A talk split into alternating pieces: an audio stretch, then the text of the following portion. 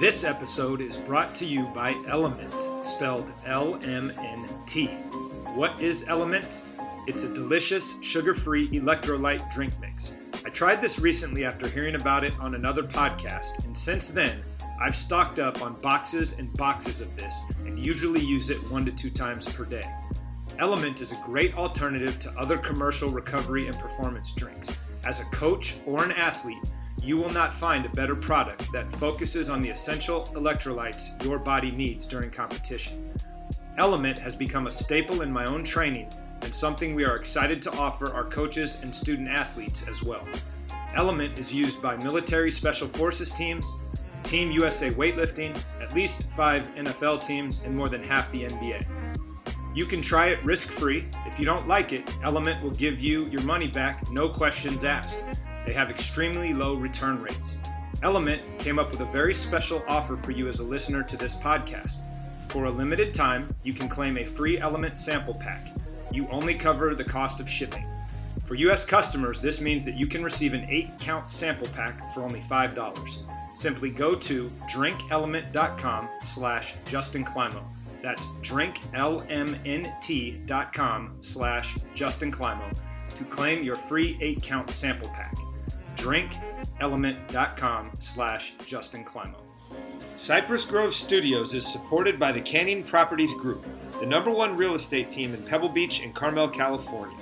They specialize in ocean and gulffront properties and have been leading the industry for over 35 years.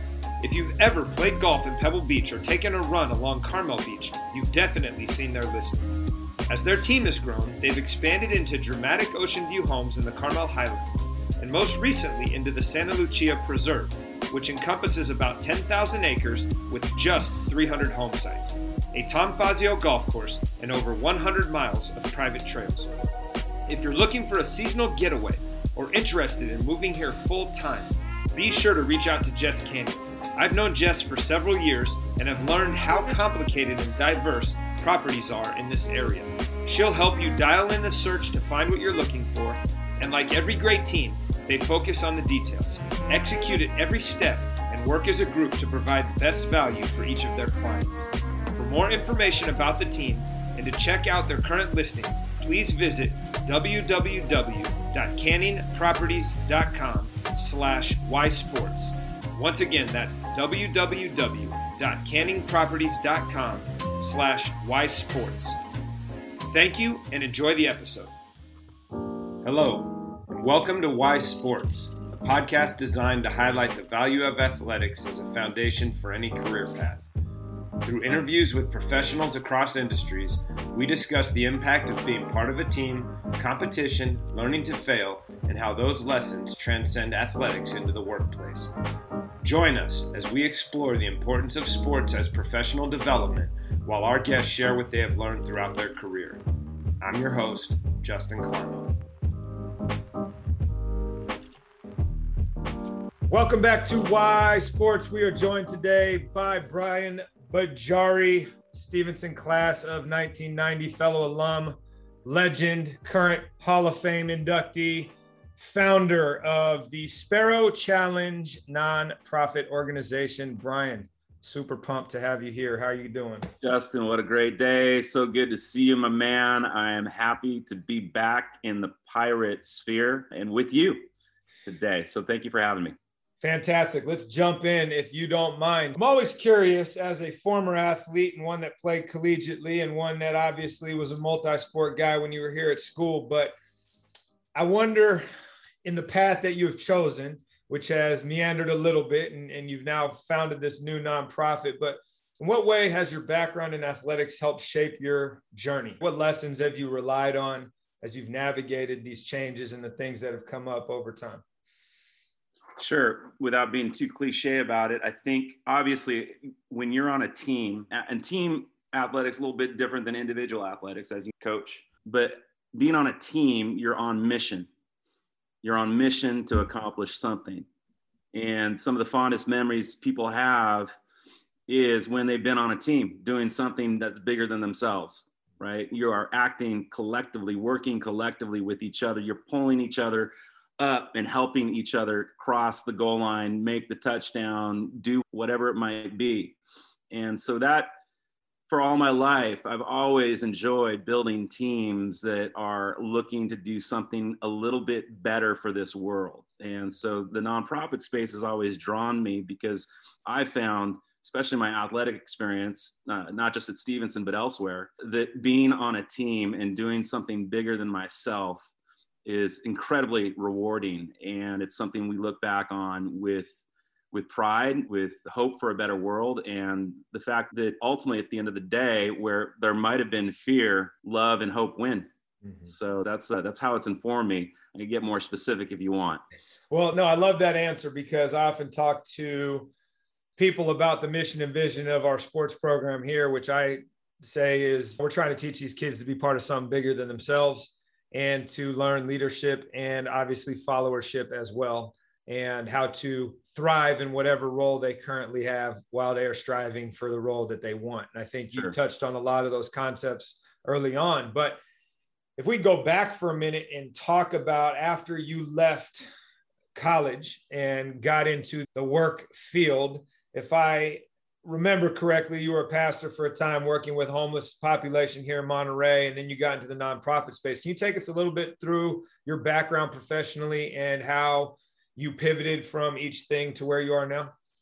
Sure. Yeah. After college, I went into a youth mentoring program, nonprofit, spent some time there as a director, and then moved uh, kicking and screaming in some ways back to Carmel, where I did become uh, a pastor for young people, for students. And then I, we started leading uh, a church service for people who are disenfranchised from the church. Mm-hmm. And then that led me to identifying, and I think it's really crucial in, in the whole entrepreneurial space, underutilized assets meeting undervalued demand is something. And I realized, man, a lot of church is just sitting and it's a lot of up here. And I'm, I'm a doer. I like getting my hands dirty. When I played football, I love getting bloody. I loved the dirt. I love getting the grass in my helmet. But one of the things that happened, I, I ended up getting invited to go to East Africa, to Uganda, with an NGO, which is an international version of a nonprofit, non governmental organization.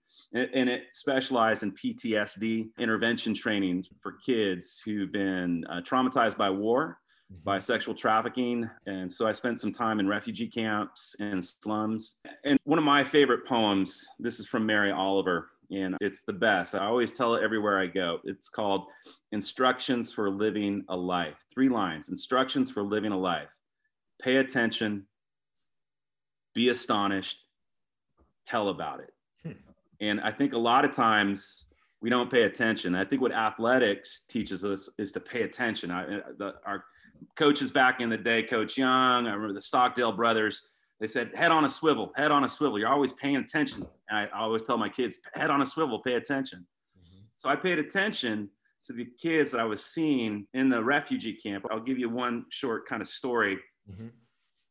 I'm, I'm writing notes, and these they're all boys. There's a dozen, 14 of them, all around the age of 12, 13, some a little bit younger. So these kids, they were former child soldiers, and they somehow got out of the militia. They end up pretty much homeless because their village has been decimated and so they end up in a care camp or a refugee camp really it's an idp camp an internally displaced persons camp which is different than a refugee camp when you go to a different country anyhow so i'm taking notes of all the names of the boys and with my translator who's the one that i'm also helping do the interventions with.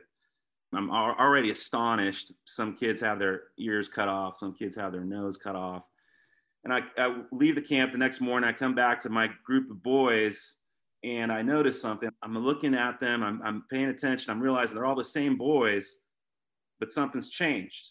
Because I've written on my notes what each of the boys were wearing. And I realized in an instant, oh my God, they've all exchanged their clothes with one another.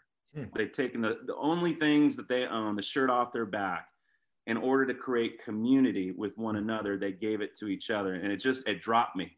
Mm-hmm. I don't know. I, I, don't know if you've ever had those experiences when mm-hmm. something drops you.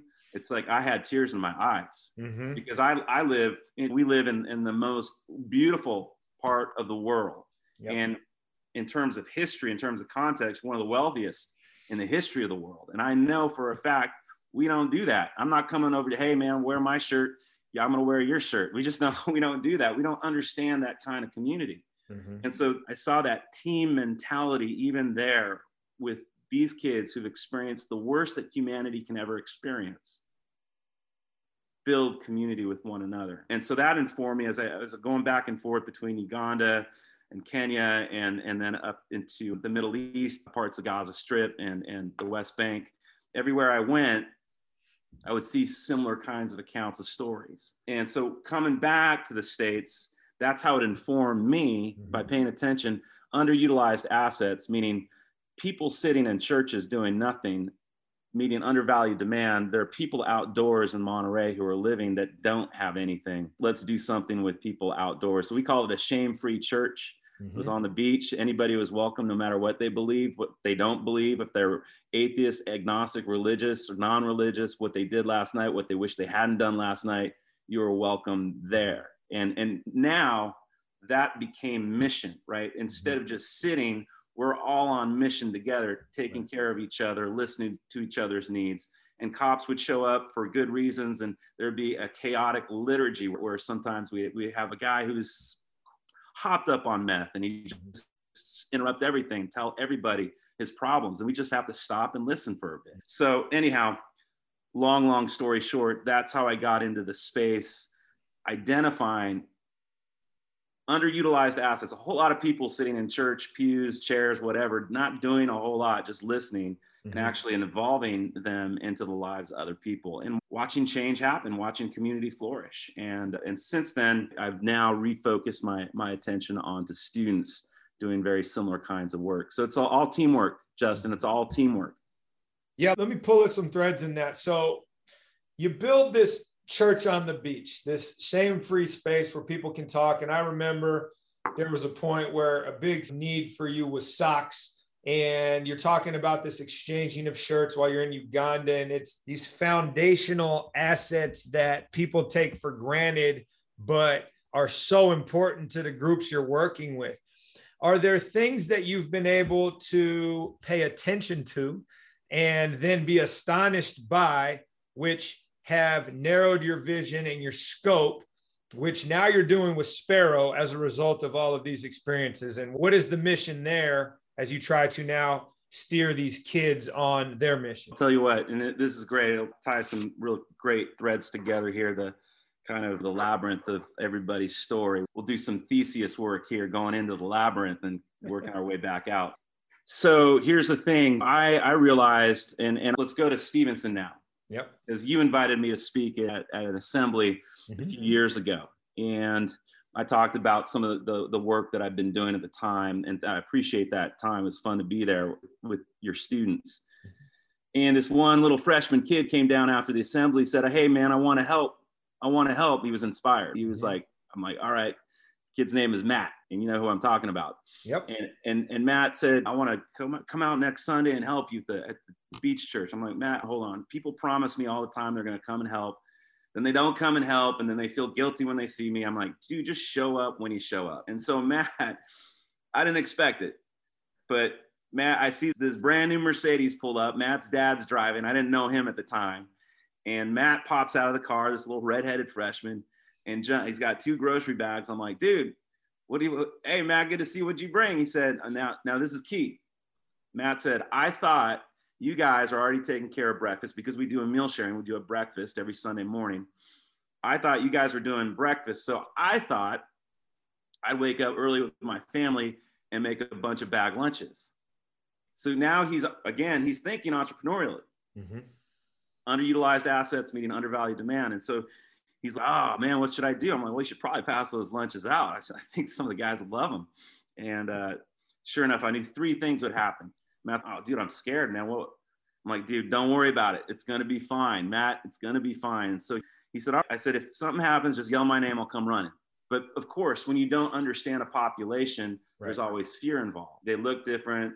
They sound different sometimes, maybe smell a little bit, whatever but not everybody's like that. And so Matt passed out the lunches and I don't know, 30, 40 minutes later, he came back smiling ear to ear. And I knew three things would happen. The first is, every 99% of our outdoor, I call them our outdoor living neighbors, not just homeless, because that's a monolithic stereotype that a lot of us have.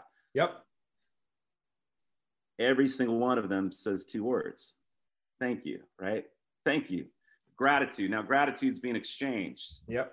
The second thing that's going to happen, not everyone, the second thing that's going to happen is, hey, man, kid, what's your name? I, I don't see kids out here too much. My name's Road Dog. And so Matt is exchanging names. And in sociology and anthropology, the exchange of names is building relationship. It's building a bridge. It's intimacy. Somebody's name, and boom, there's something really neat there. Mm-hmm. Third thing that's going to happen, not everybody, but a good percentage, they've been talking to the same people or haven't talked to anybody at all. They're going to like, hey, can I talk to you for a little bit? Here's a little bit of my story. Mm-hmm. And Matt's going to find out, oh, this guy who looks like he's 22, he's a veteran. He's just got back from Afghanistan. Yeah. A lot of people don't understand that one in five homeless in our country is a veteran. And oh, this is a mom who's dressed well, but she's out here living in, in her car because she got divorced and she doesn't have a way to pay rent. Mm-hmm. And, and then there's a kid who's a runaway from Utah who's 17 or something. And so everyone has a story. Not no one dreams of being homeless at the age of 10. Something went sideways in their life. Right. And, and so Matt was smiling and, and, and he went off back with his dad who was too scared to get out of his car initially, but he became a real powerhouse in his own and yep. the whole Gibbs family. Matt yep. Gibbs, way to go. I, I, didn't know if I'd see him again, but he got the bug. Because mm-hmm. here's the thing for Matt he's contributing to something bigger than himself. And Matt's got everything at Stevens. He's going to an amazing prep school. He lives in Pebble Beach. He's got all the material possessions that he needs. Yeah. But as a human being, we need a way to get back to something bigger than ourselves. And so Matt, long, long story short, this little grassroots organization forms underneath him. Mm-hmm. Now kids from Carmel, now kids from Catalina, kids from Palma, all athletes start chipping in on bringing supplies and lunches. And this athletes that care emerges. This right. little, and he, he starts his own 501c3.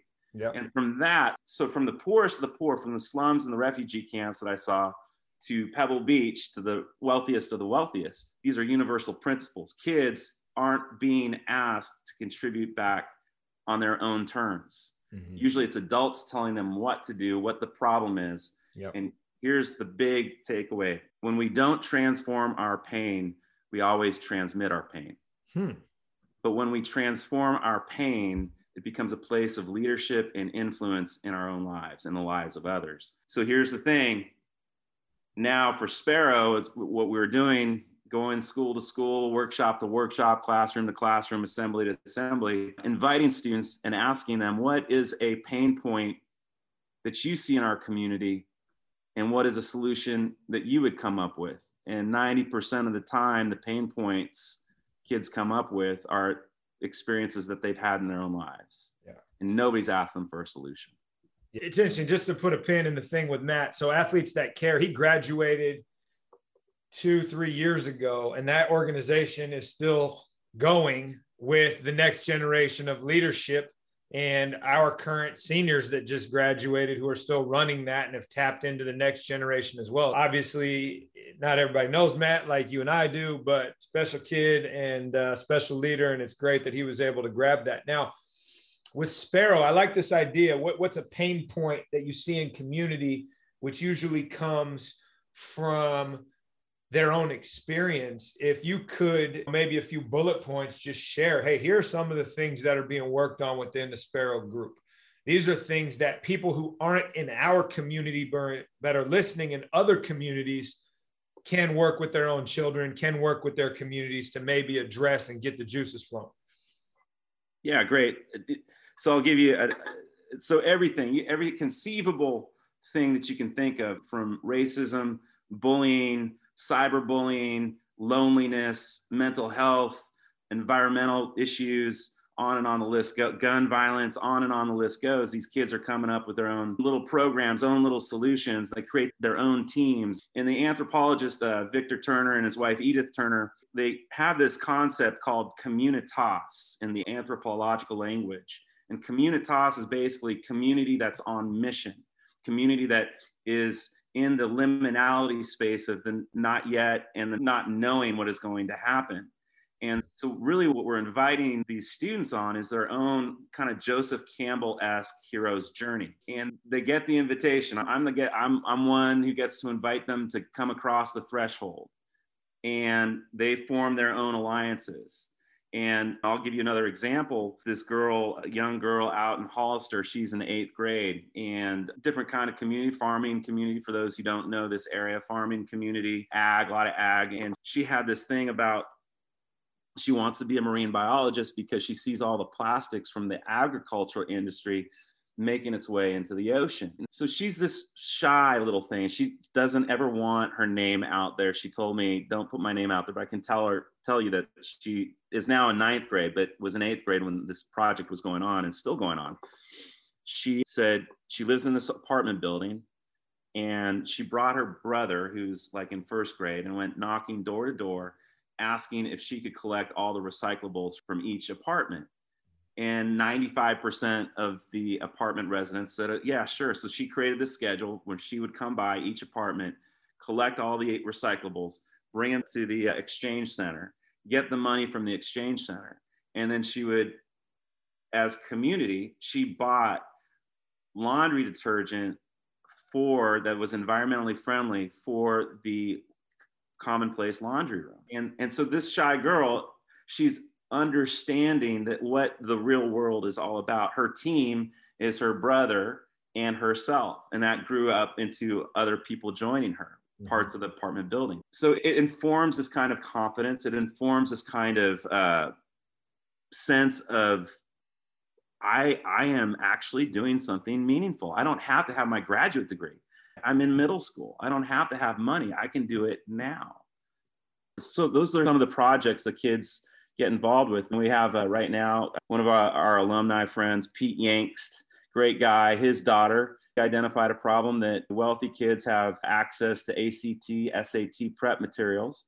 Yep. And so she decided to create her own Sparrow Challenge project called Kea Cares. Her name's Kea.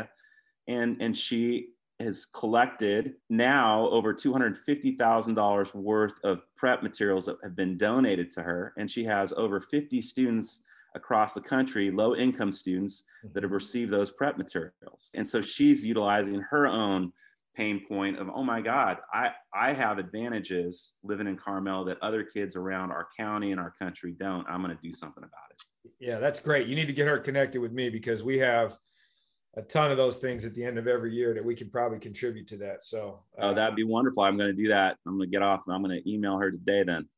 Absolutely. No, I think that's great. The Hollister story really speaks to the scale of problem solving that you want to do. Her deal started on this grand scale, but really at the end of it, it's just like, I'm going to uplift my community in where I live by doing something as simple as providing detergent for everybody to utilize as a group. And it's that being part of something bigger than yourself that we mentioned that you definitely got from sports and something that I emphasize here at the school. What other lessons would you say have served you most that came from your sports experience or your athletic background that show up day to day in your coaching of these students on this journey? Are there mantras? Are there things that you keep going back to the well on that you could offer? Great question. Thanks, Justin. What's popping to mind right now, right away. So I'm going to go with it.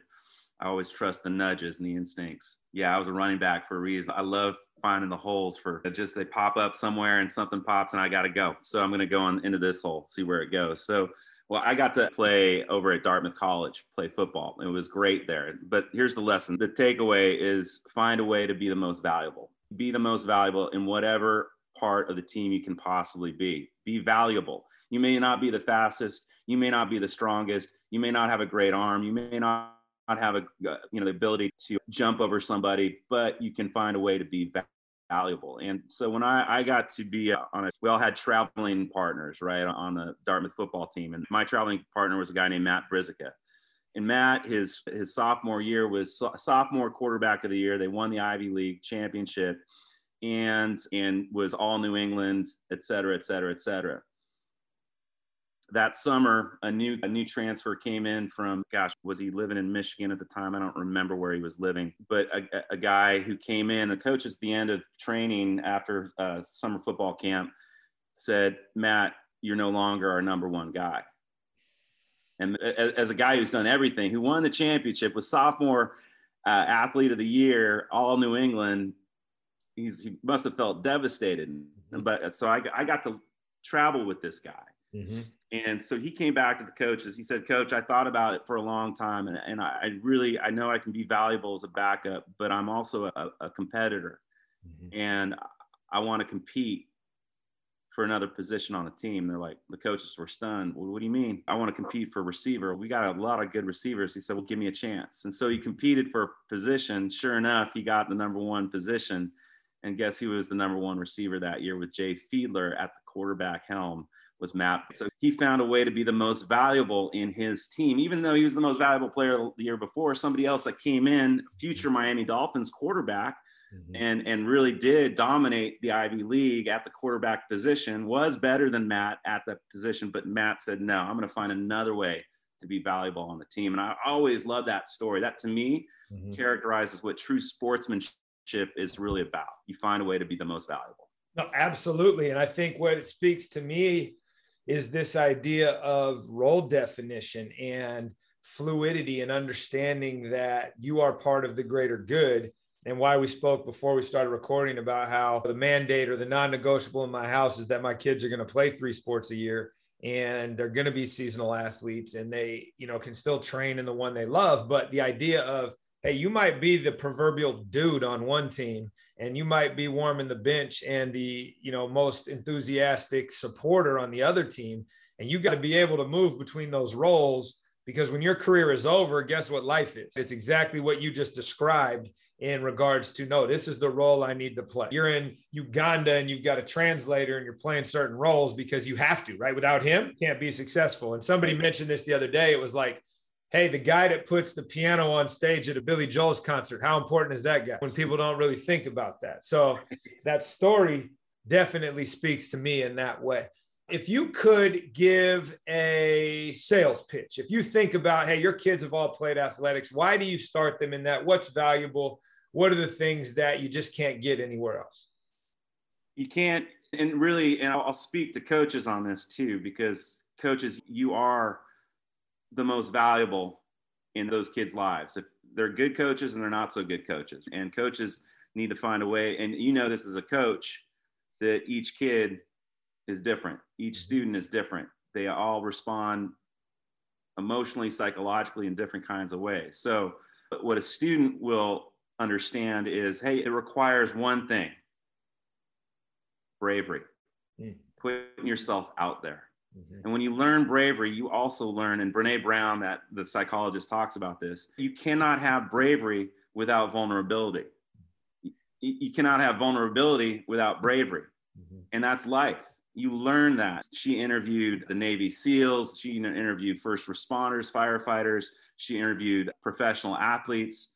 Every single one of them says athletics or teamwork teaches you bravery, but bravery is also its flip side is vulnerability. Yeah. And you have to rely on other people, especially in team uh, sports, to get your backside for sure. So that's what I would say for kids who are thinking about should I go out there? Maybe I'm not fast. You know what? Get out there, have a little bravery, get a little vulnerable. And, and for coaches, respect that and, and tease more of that out in the kid because sometimes kids are absolutely terrified. They just don't want to be made fun of or laughed at or judged. And coaches have to have that subtle art of saying, you know what? you you belong here. You're safe here. You matter. You belong. What's coming to mind right now, actually, I'll run with it is uh, on one of those Uganda trips, I'm always talking to the caregivers, the providers of the emotional care. But Ugandans, it, a lot of them tend to be very demure towards Americans. They think we're a better, powerful, a better people. So I'm always asking questions. I want to learn from you. Mm-hmm. I don't, I'm, I'm not going to learn anything about what I'm saying, I want to learn from you. And so I turned to this guy and who's sitting next to me in the bus. Turns out he was a professional soccer player, grew up in the slums, went to college on basically what we call a scholarship in Uganda. And after his little professional career, he decided his mission was to go back to the slums and help kids through soccer, get them kind of what we're talking about teamwork, a mentality of being on a larger mission than themselves. And then he paid attention. He noticed something. He noticed that a lot of kids didn't want to play soccer and because they they get hurt and they weren't fast. And so he thought to himself and he paid attention to the nudge, you know what?